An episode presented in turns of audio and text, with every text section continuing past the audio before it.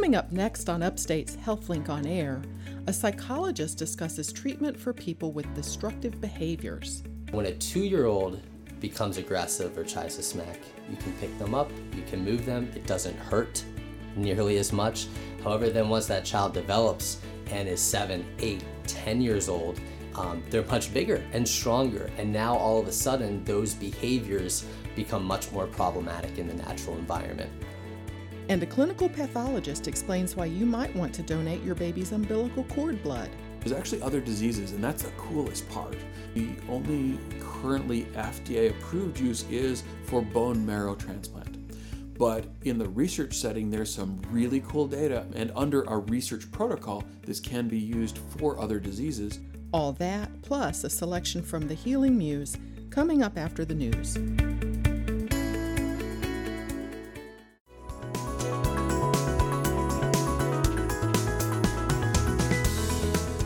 This is Upstate Medical University's HealthLink on Air, your chance to explore health, science, and medicine with the experts from Central New York's only academic medical center. I'm your host, Amber Smith. Today, we'll hear about the Public Cord Blood Bank in Syracuse. But first, we'll explore destructive behaviors and treatment strategies.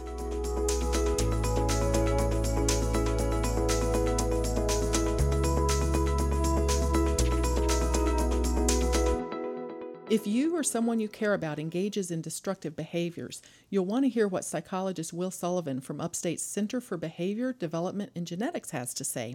He's with me in the HealthLink On Air studio. Welcome, Dr. Sullivan. Thanks for having me, Amber. Let's start with the definition of destructive behaviors. Yeah, sure. So, um, my area of specialty lies in the treatment of severe forms of challenging behavior that are often displayed by individuals with autism or some form of related developmental disability. So when I say destructive behavior, what I'm referring to is, you know, uh, aggression perhaps, or property destruction, throwing items, having a tantrum, um, or maybe some more severe forms of behavior like self injurious behavior, so like slapping their own head um, or, or banging against a wall or something along those lines. So, are these behaviors that stem from or have like a developmental disability root, or or might they be things that are, um, I don't know, more situational? Um, well, from my perspective, uh, I, I like to think of these behaviors as not necessarily um, a representation of the child's personality. So I don't see that if a child comes to see me and they're engaging in destructive behavior, I don't come at it from the perspective that this is a bad kid or they're mean or they're trying to be vindictive or hurtful in some way. Rather, I view those behaviors as learned behaviors. Um, and many of my patients might have difficulty expressing their wants and needs in an appropriate way. And so I see their, these destructive behaviors as communicative in some way. They're trying to tell us something, whether it be something that they want or s- that they need to get out of a particular situation. Um, and that's kind of how I how I view those. So you kind of you have the role of trying to interpret what um, what they need exactly based on exactly interesting. So, um, it are there genetic is there a genetic cause to some of the destructive behaviors you see? Um, you know, perhaps there might be some genetic um, correlates that might make a child more or less likely to engage in those behaviors, but. It, from my perspective, the reason that those behaviors continue to occur is not simply because of some internal reason, but because the behavior works for them in some way, right? So if a child starts to have a tantrum or engage in some aggressive behavior, there's likely a reason behind that. And as parents, caregivers, teachers, um, if we see a child that's upset, we want to try to make that behavior stop. We want right. to try to help them. But to do so, that might be maybe a caregiver tries to give them um, a, a calming toy. Or maybe a caregiver goes up and starts to try to talk to them or might reprimand them and say no it's not nice to hit other people. Um, or it says well i can see you're upset. Let's take a little break right now and we'll go for a walk. All very reasonable things to do in the moment and oftentimes it works in the moment. The issue lies is that the child may learn well, if I want to get my calming toy, or if I want to get some attention uh-huh. from somebody, or if this situation is just too overwhelming and I need to get out of here, they might use those behaviors to get those needs met. which then leads to an increased chance of those behaviors occurring again in the future under similar situations. So, as you mentioned before, like, are these things situation specific? And I would say yes, most of the time that they are. Some of what you describe seems to me um, typical for any toddler, right? Yes, absolutely. Um, however, as a toddler might engage in some of those behaviors, over time they start to develop more functional or appropriate communication skills. Mm. Whereas some of my patients, they might just not develop in that same manner. Not to say that it's better or worse in one way or the other, just different just okay. different. And if those behaviors continue to produce desirable outcomes for the individual, well, then they're going to continue to engage in them. Um, uh, oftentimes, these behaviors, we talk about them as being problem behaviors or maladaptive behaviors. Well, it's problematic and maladaptive for us, but let's put ourselves in the child's shoes. They have figured out how to get their needs met very efficiently and in an effective way, right? So if I want to get out of this situation and I lash out and start to throw a tantrum and that works for me, well, then they're adapting to their environment to get their needs met. Part of my job is to help figure out, well, what is that underlying reason why they're engaging in those behaviors? And how can I teach them a better way to communicate those same wants and needs? Because those needs are still going to be there. We just need to teach them a different way to communicate, to express that in a more appropriate way. And just telling them we don't want you to behave that way, that's not enough, right? I mean, not not typically that that doesn't go um, doesn't work for them in the same way that it might work for other typically developing individuals. So, how young of children are we talking about that you would work with? When, when do destructive behaviors become apparent? So, I work pediatric populations, anywhere from two years old to 21 years old, really, are patients that I might see. Many of my patients fall in more of the school age range, anywhere from like 7 to 12. Okay. And for many of my patients, these behaviors may have been occurring at a very young age. However, when a two year old becomes aggressive or tries to smack, you can pick them up, you can move them, it doesn't hurt nearly as much. However, then once that child develops and is seven, eight, ten years old, um, they're much bigger and stronger. And now all of a sudden, those behaviors become much more problematic in the natural environment. And that's when someone comes to see you. For... Yes. Now, it makes me wonder how parents do you see that parents um, blame themselves in some cases for the way the child is behaving? Unfortunately, yeah, certainly. Really? I think that they, they start to take some of the blame. Um, I want to be very clear. I don't think it's at all their fault. Um, many of those responses, uh, as I said before, are certainly reasonable things that any good parent would do. If your child is upset, you're going to want to go and talk to them and try to calm them down. You're going to try to meet their needs as quickly as you possibly can. And in many instances, typical parent behavior works to suppress these sorts of destructive behaviors in, in many kids. But sometimes those responses they have different effects for my population. So, for example, if you're trying to help calm down a child that has typical language development and you tell them this is not nice to engage in this sort of behavior, that might resonate with them and they can then you know not engage in those things in the future whereas another child if that's the time that their parent comes and gives them attention then they might be more likely to do that in the future okay this is Upstate's HealthLink on Air. I'm your host, Amber Smith. I'm talking with Upstate psychologist Dr. Will Sullivan about taking care of people with destructive behaviors. Um, if someone with destructive behaviors is not treated, do they turn into an adult with adult type destructive behaviors, things like um, gambling or uh, drug abuse, alcohol abuse, binge eating, things like that? Is there a connection? Possibly. Ultimately, if those behaviors go untreated, they're likely to continue to occur. Now, whether or not those things turn into larger problems like drug abuse, that would ultimately depend on that individual's environment as they move through life. So if okay. they are placed in an environment where drug abuse starts to become prevalent and goes reinforced, then perhaps. Um, I think that might be a little bit of a stretch to link those two together, but it's certainly possible. You know, the real underlying thing here is that if destructive behavior continues to work for an individual by meeting their needs, they're going They're to gonna keep doing it. to do it until they learn a better, more appropriate way to deal with those situations. So I guess I'm I'm what I'm getting at is there uh, an importance to the earlier you can take care of this, maybe the more benefit to be reaped over time. Certainly. The longer that a destructive behavior continues to contact those sources of reinforcement, the more difficult it might be to change in the future. You know, if we got kids very, very young and start to intervene as early as possible, then we can really alter that develop, developmental trajectory to put them on a path um, to engage in more appropriate behaviors, equip them with appropriate communication skills rather than engaging in destructive behavior. The longer that that goes untreated, um, the more likely they are to persist in those behaviors. Okay. Do you see this uh, equally in male as as in female? Um, I, I think in our patient population, oftentimes uh, there's probably a larger proportion of males that we see. Um, now, whether or not that's a function of destructive behavior or the underlying developmental disability. So, for example, autism is much more prevalent in boys. In boys, right? Okay, so things that are kind of attached to that would lend- okay, that would make sense.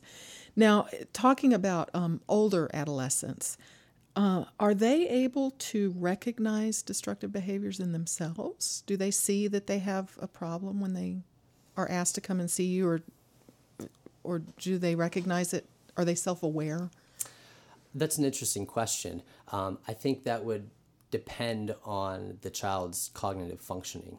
You know, their ability to engage in that sort of metacognition, thinking about their own thinking.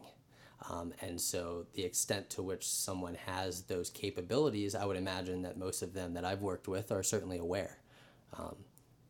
So I know it must um, vary depending on the age um, and cognitive abilities of the patient.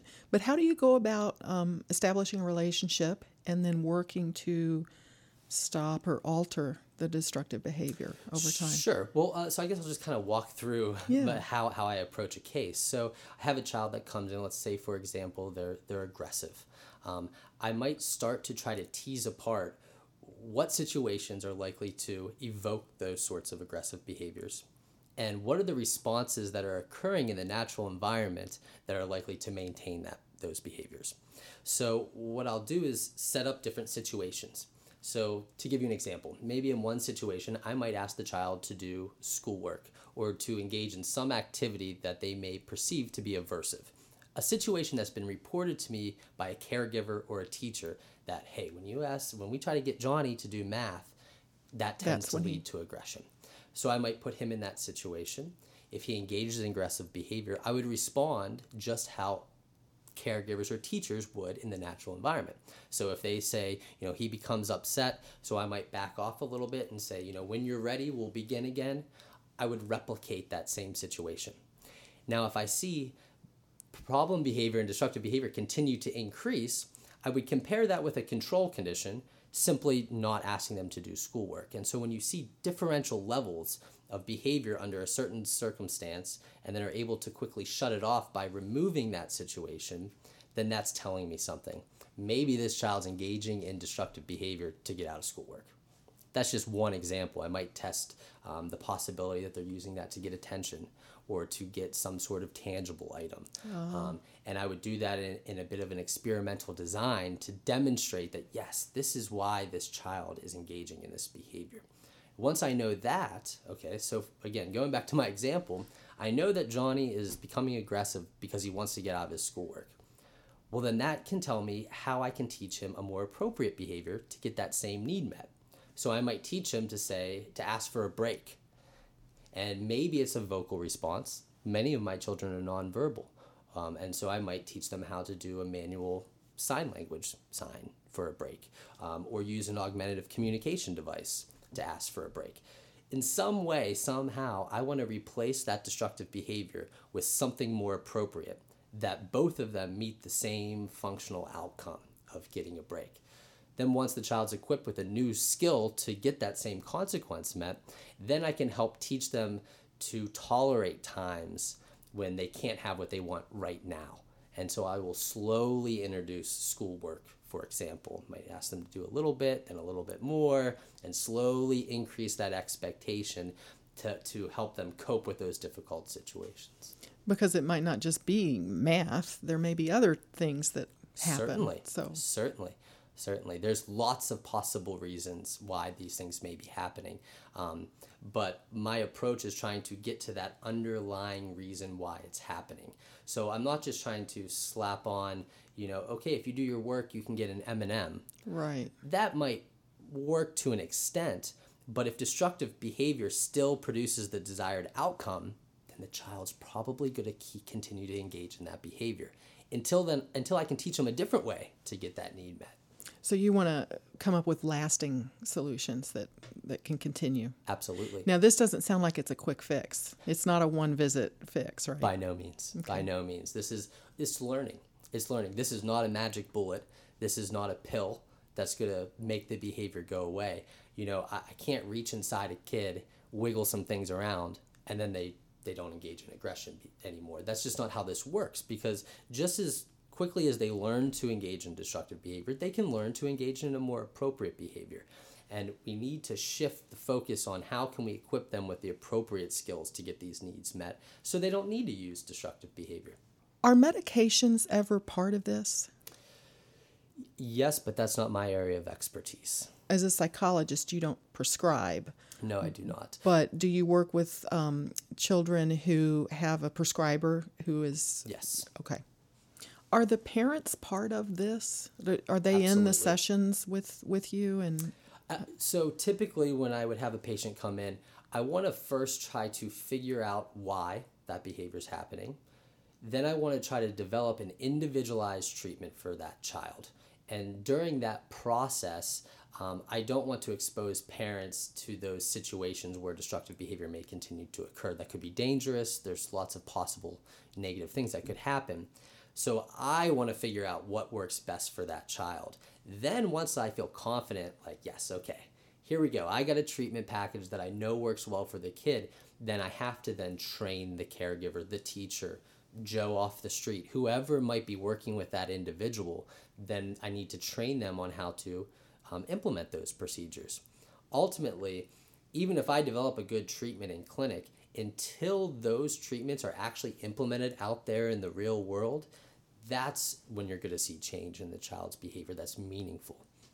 oh, well, that's interesting. That's good to know. Well, thank you so much. My guest has been upstate psychologist Dr. Will Sullivan. I'm Amber Smith for Upstate's podcast and talk show, HealthLink on Air.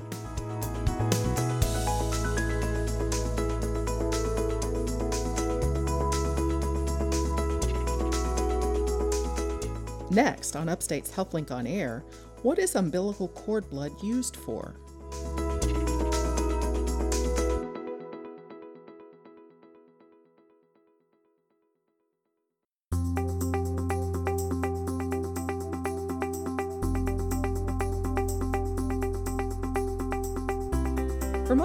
University in Syracuse, New York, I'm Amber Smith. This is HealthLink on Air. After a baby is born, the umbilical cord is cut and usually discarded as medical waste along with the placenta. But umbilical cord blood is rich in stem cells, which have been used to fight leukemia, lymphoma, and some 80 other life threatening diseases. The Upstate Cord Blood Bank is a public cord blood bank that collects and stores donated umbilical cord blood and with me in the HealthLink on Air studio is its medical director, Dr. Matthew Elkins. Let's start with the news um, that parents who deliver at Crouse Hospital can voluntarily donate their baby's umbilical cord blood to the cord blood bank now, right? Yes, we're thrilled. This is our second site. So we started where the our cord bank is actually located next to community our community campus, and that was the first location that we worked out a lot of the kinks. So people who've been delivering at community since 2017 have been able to donate. Since February 2017, we've been able to collect donations there at community. Crouse is our first expansion, so it's the, the first time we're adding a, another hospital, and we're thrilled to be able to provide that. Um, Crouse has been great. The staff and the faculty and the patients have all been really thrilled to have this opportunity there. Well, tell us how the donation works. Um, this is something parents have to think about and decide on ahead of time, right? Ideally, um, that was one of the, we talked about working out the kinks. That was one of the kinks that we had at community was having this whole discussion when mom comes in when she's in labor, and that's a bad idea. She has other things Other on things her mind. going on, right. A little bit. Um, so we have actually made a uh, booklet that we are asking for all of our providers to hand out ahead of time so that mom and dad and family and whoever um, have time to really think about it and plan and consider if that's what they want to do. We don't want we don't want anyone pressured into or out of donation. So ahead of, as much ahead of time as simple language as possible, and uh, providing our staff to answer any questions that that uh, parents might have. So we're thrilled to be able to now offer it to the population that are getting that are delivering at Crouse. So ideally, it becomes part of the a woman's birth plan, Mm-hmm. but there's not an impact on labor and delivery. This happens after, right? No, so what happens is um, mom goes into labor, and I don't want to gloss over that, but uh, once baby is born, there is time when the placenta is still attached. Um, the, the umbilical cord is clamped and cut from baby, and there's still time where we're waiting for the placenta to release. And that's the time when, if umbilical cord wants to be donated, it can be donated then. So um, again, not to not to oversimplify it, but the whoever is doing the birthing, whether it is a midwife or physician, they're just waiting for that placenta to detach. Trying to pull it off early is a bad idea.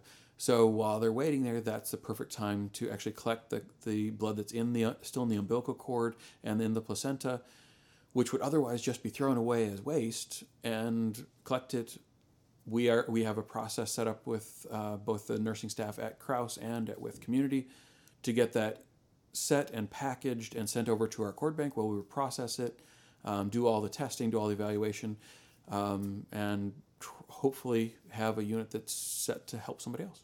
So there's no uh, needle stick to the baby at all. The blood's No, not coming from the no. baby. It comes from once you've cut the umbilical cord. It comes from the other side. Yeah, it comes from the umbilical cord and the placenta, so it's not mom's blood. This is not, and it's not the umbilical cord. There's no pain for mom or for baby because this is on the placental cord that's not innervated to either mom or baby at this point. Now, can this be done if you have a C-section delivery Absolutely. as well? Okay. Actually, we get some of our best units from our C sections. Interestingly, we're not sure why, um, but the same the, the same uh, delivery, whether it's a vaginal delivery or C section, there is still going to be that time when baby's out, cords cut, and you're waiting for the placenta to detach. You have to wait for it to detach. Otherwise, it, if you try to pull too hard, it can rip apart, and mom bleeds and is bad. So you've got that delay. During that delay, if mom wants to donate it, um, that's a perfect time to collect it. All right. Now, once you have the cord blood and it's um, taken back to the cord blood bank, wh- what do you do with it? You it's it's stored there, but how do you how do you go about storing it? How do you categorize it? Right. What testing do you do? So there's a number of steps that go into place, but just to simplify it down, um, the main things we want to do are make sure that it's a good unit, which means there's enough stem cells that it would be clinically useful to transplant. Uh, one cell isn't enough. There has to be a, a not enough that there is a good therapeutic dose for a patient. So we want to make sure that there's enough of them. We want to make sure they're viable. So we actually grow up some of them to show that they actually make all of the cellular elements of the blood. We also want to make sure that it's safe though. So we actually do sterility testing um, there in the in the in our cord bank to make sure that that unit doesn't have bacteria. Because if somebody gets a bone marrow transplant, the last thing they need is exposure to other infectious agents. Is other- that like the testing that's done on like if you donate blood? So we do all of the same testing and more. Okay.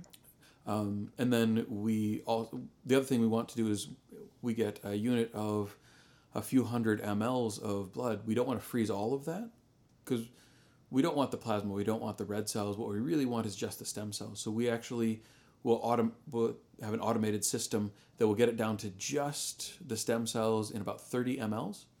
And that's in a smaller cartridge that we can freeze in a controlled fashion, least amount of damage to the cells.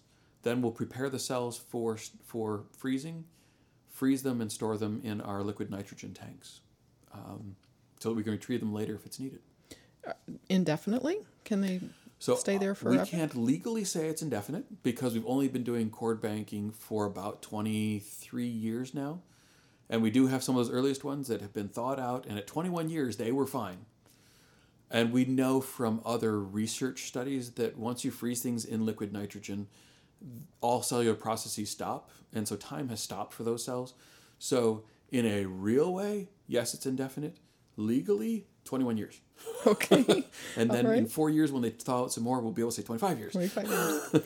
this is Upstate's HealthLink on Air. I'm your host, Amber Smith, and I'm talking with Medical Director for Upstate's Cord Blood Bank, Dr. Matthew Elkins.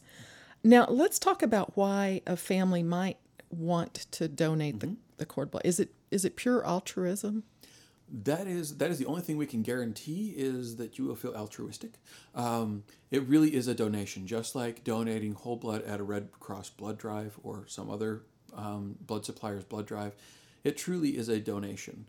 Um, and And, the, and there's no charge, there's no fee. There, there is no charge to, to mom or the family. There is no insurance charge for this collection. There's also no payment. So, again, the only thing I can promise is they'll feel good. Um, the uh, so there's no reimbursement. There's no cost. Um, why would they want to? It really is altruism. And again, this is something that's just going to get thrown away. It's not that it would be going somewhere else or it's not making uh, impacting the health of baby or of mom. So I guess it comes down to why wouldn't you? Now, what if later on in life you your child um, whose umbilical cord blood was donated needs stem cells for some reason? Are they able to come back and retrieve them? So there, and we encourage that. We've talked with a lot of um, donors about this. If they get into that situation, they're welcome to call back. And if we do have that cord blood unit and it hasn't been distributed and we have it stored and saved, we will make we will set that aside and make it available for that person. The downside of that is if it's not if it wasn't tagged for them and, and flagged for them at the time of donation, it might have gone already gone out to help somebody else. So it might not be there, um, which would feel terrible at that point. But that that is it is a donation. Um, there is in the industry there is private donations. There are other companies. We are hoping to offer this as well in the future, but we're not at this point. And that is a private donation. That is a separate contract where the cord blood is collected, and the family pays for that to be stored for their use only. Um, and if that's if that's what the parents want to do, I'm all for it. Um, we want to we want to offer this service for the people who don't want to privately bank it instead of it being thrown away. Um, let's make it available for somebody else to use.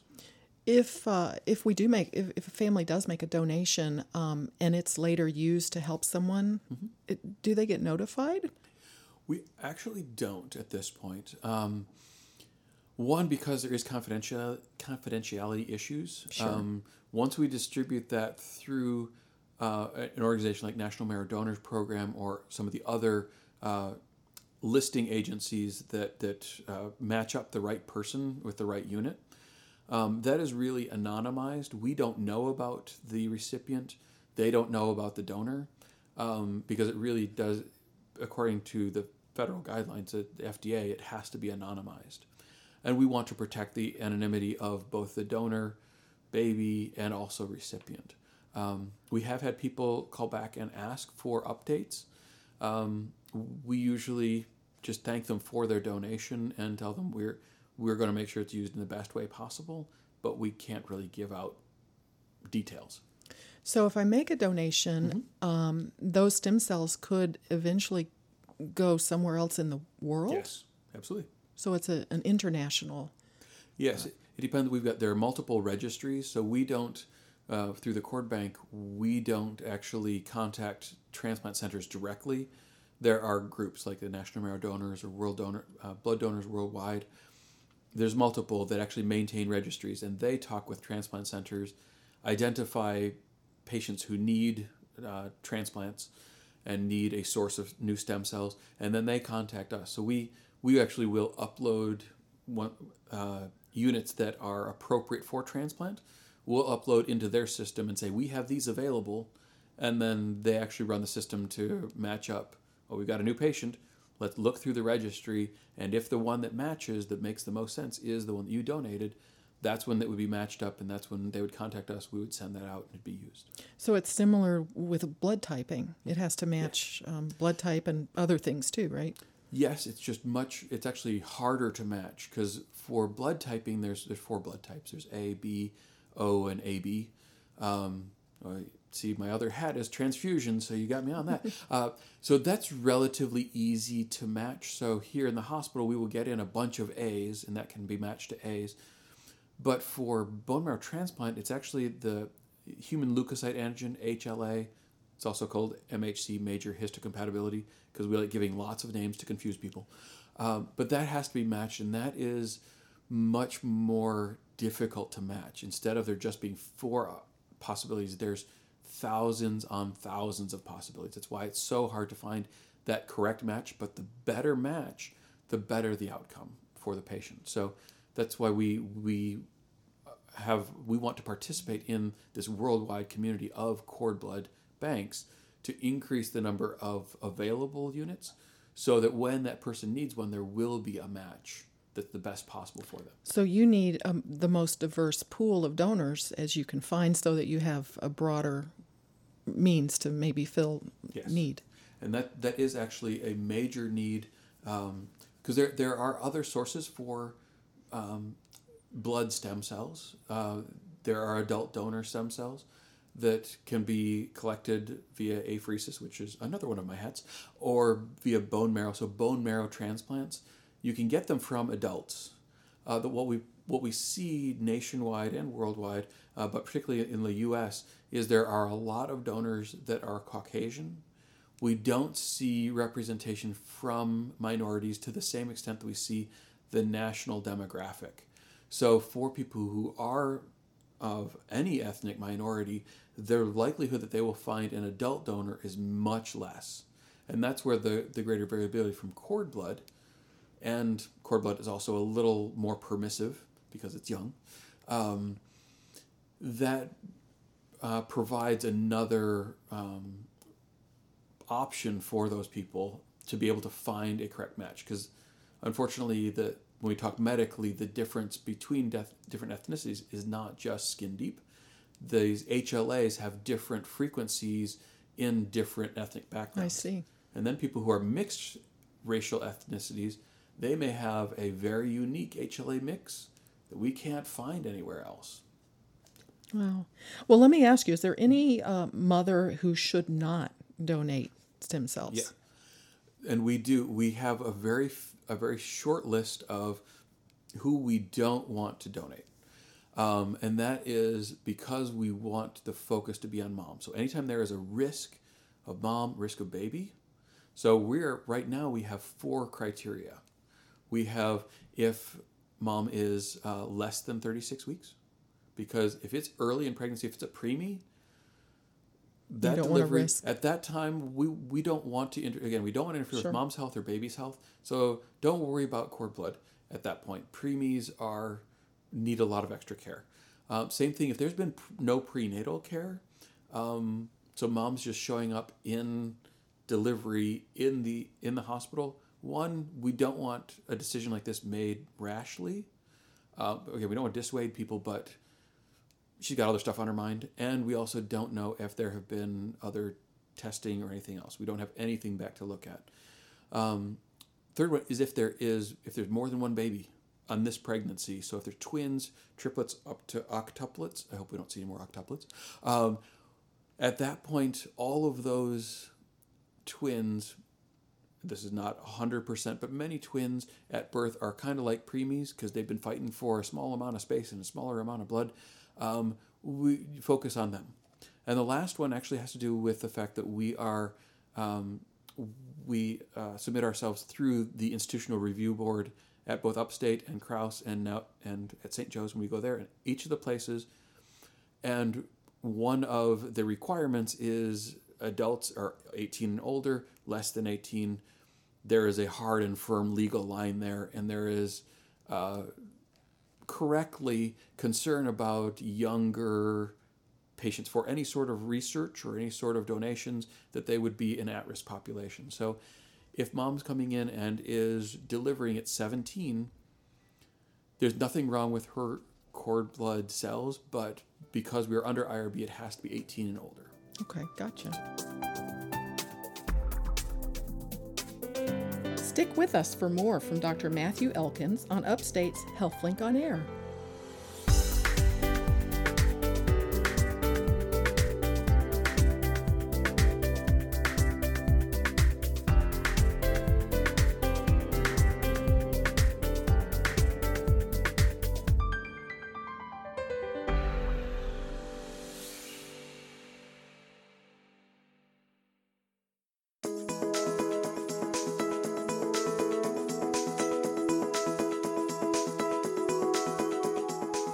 Upstate's HealthLink on Air. I'm your host, Amber Smith, and I'm talking with Medical Director for Upstate's Cord Blood Bank, Dr. Matthew Elkins.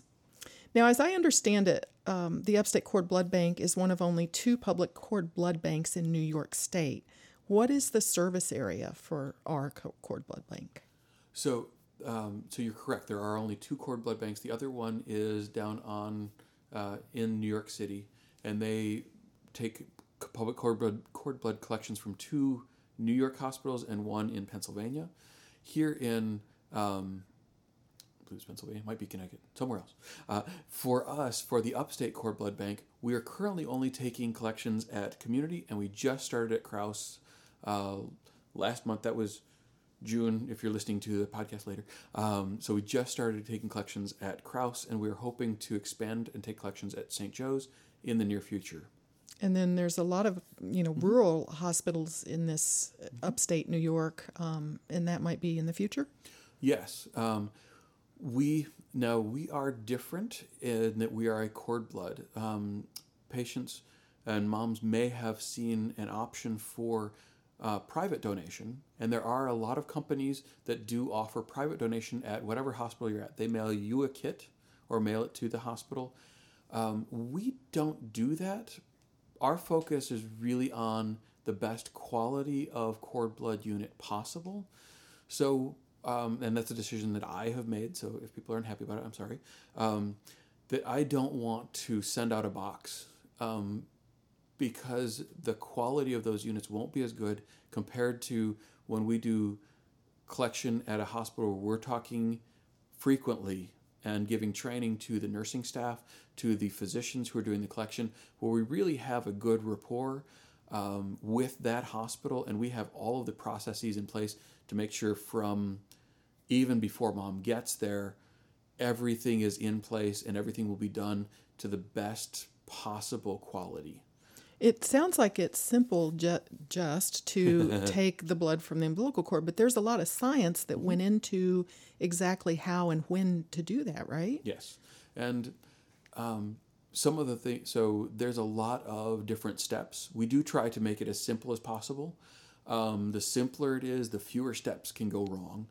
But um, if the cord blood cord is not cleaned off before the needle is inserted, um, then you potentially introduce bacteria, and now that unit is contaminated, and everything downstream is a waste. Um, we cannot put that into a patient um, who has no bone marrow. That we just can't do that. Um, if uh, the cord blood is drawn and we get, you know, 20 ml, so it's a really small amount, it's a little quarter of cups worth, that makes everybody feel better, but that's not useful. That's not enough stem cells to actually be clinically useful. So even though everyone's gone through that and mom has gone through the donation process, and that's great, and we we would still want people to donate even if they can only get 20 mLs. We will find a different use for that, but it's not going to be able to be used to help someone who needs a bone marrow transplant. So really, a lot of our training uh, for our collection um, staff at both hospitals is make sure it's a large unit because that's the one that we can really use clinically to make the maximum impact on a patient. So, since the Upstate Cord Blood Bank opened in 2017, mm-hmm. um, how many units have we accumulated since then? So, we've got just over 600. Uh, so, there's been just over 600 donations that have been made, um, which, if everyone's listening, thank you. um, and of those units, not all of them were able to go through all the processing and be stored for potential transplants. Um, about a third of those we actually have stored frozen in our freezers. So what do you do with the others? So the other ones, uh, so again, any of them, any of them that are contaminated, or if we don't have all of the paperwork done, we know that that will not be able to be used as a transplantable unit. If it's too small, um, so there's not going to be enough stem cells, um, we can freeze those, and some of the ones that we have frozen we know are small, but we do have other uses for the cord blood. Um, and this this takes a little bit of explanation because I want to make sure people understand this.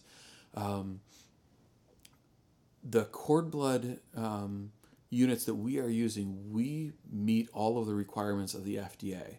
This is a regulated blood product that can go for transplant. Uh, that means we have to meet a lot of these standards for the FDA to make sure that it is a useful unit, that it is a safe unit, that it is good quality.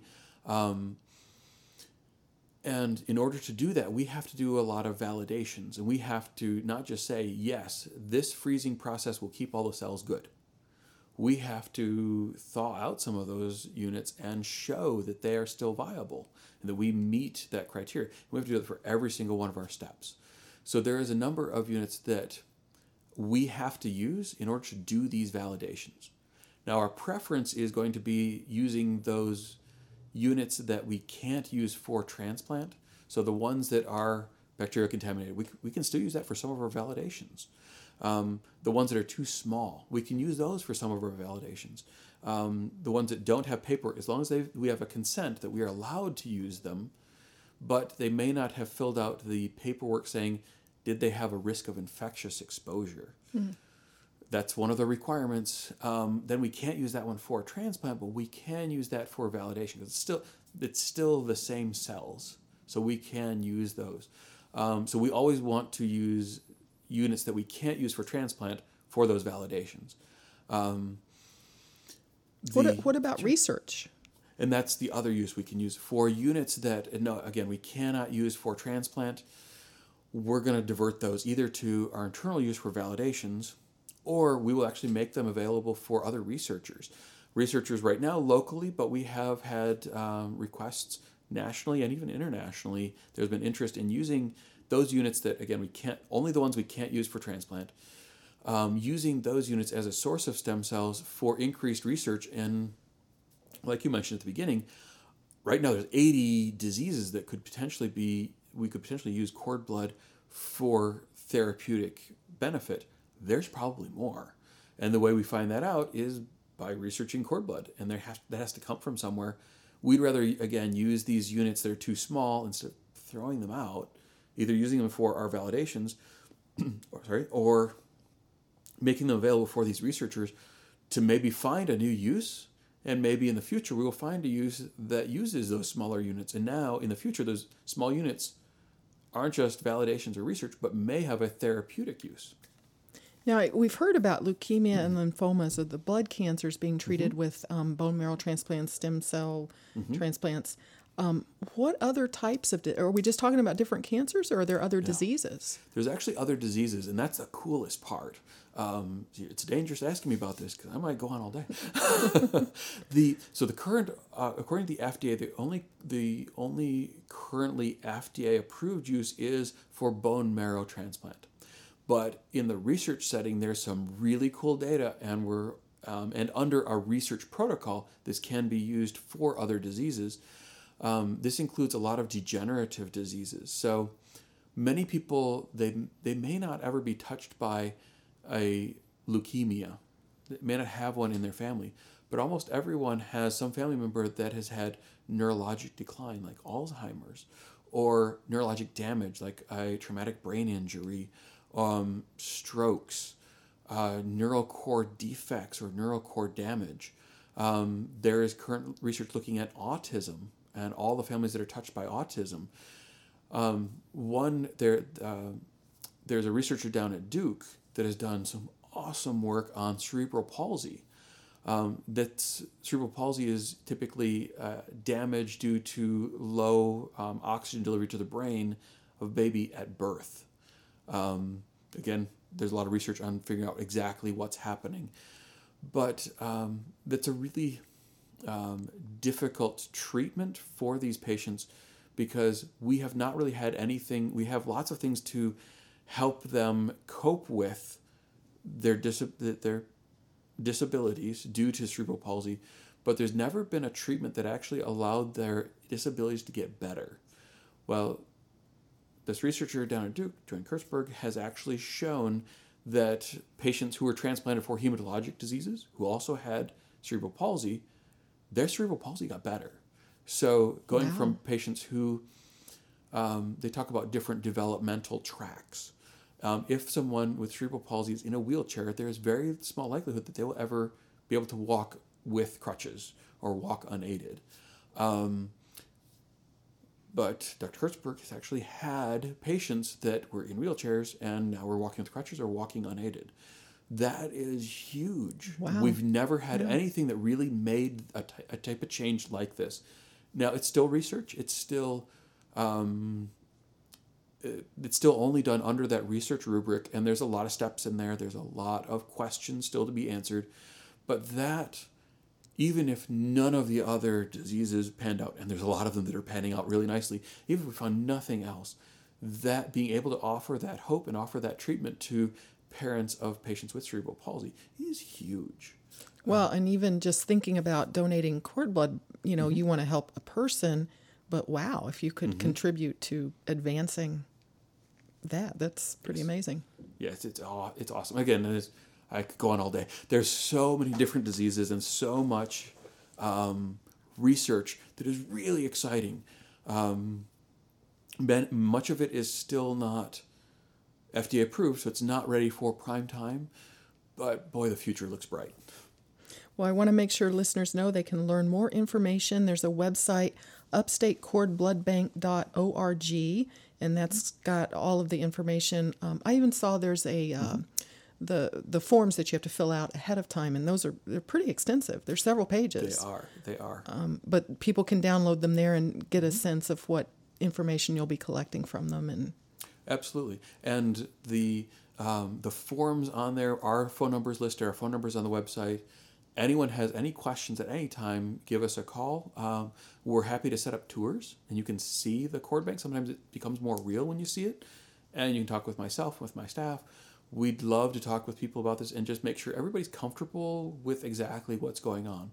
The questionnaires are extensive, and I apologize to everyone who has to fill them out.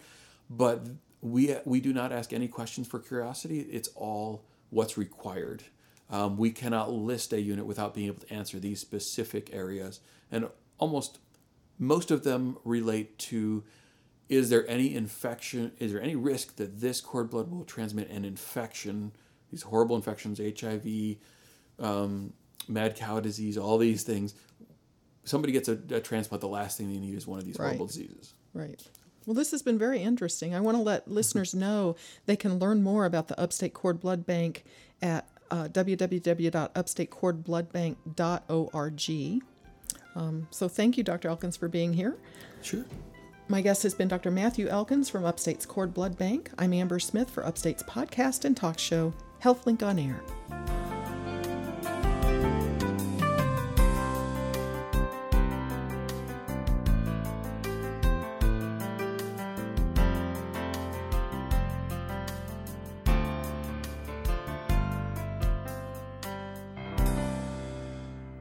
And now, Deirdre Neilan, editor of Upstate Medical University's Literary and Visual Arts Journal, The Healing Muse, with this week's selection.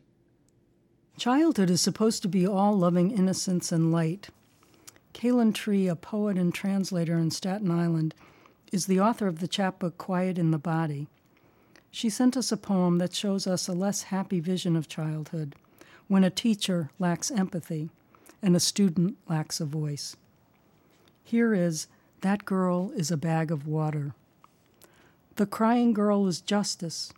Seven, longest eyelashes always blinking water back inside. No time for that, says Miss Pat. And too soft. I don't know who she means. I think me, soft like a jellyfish with no sting left. My job as teacher's aide is to hold a column of words, snap fingers to the tune of girls reading by rote cap, cape, mop, mope, can, cane, Sam, sane. Silent letter E makes the vowel say its name. The bathroom signal is a raised hand with fingers crossed high in the air. Ms. Pat says, You should have gone at snack time. Girls squirm in place. I circle the room. I can't offer permission. Great job, I say instead. I'm so happy to see you all working hard. I'm not good, says Justice. I'm just quiet. I want to say, Justice, I am also a bag of water.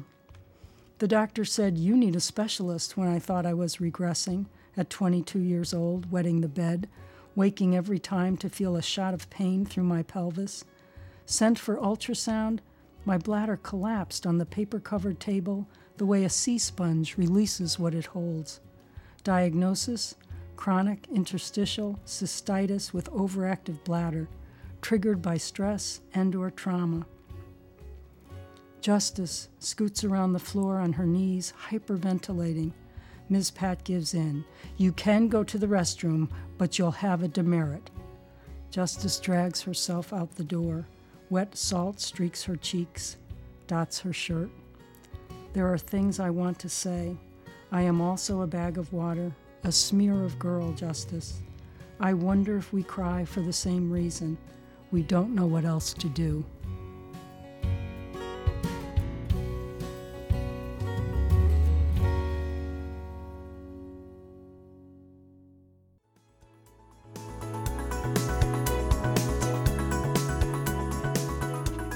This has been Upstate's HealthLink on Air, brought to you each week by Upstate Medical University in Syracuse, New York.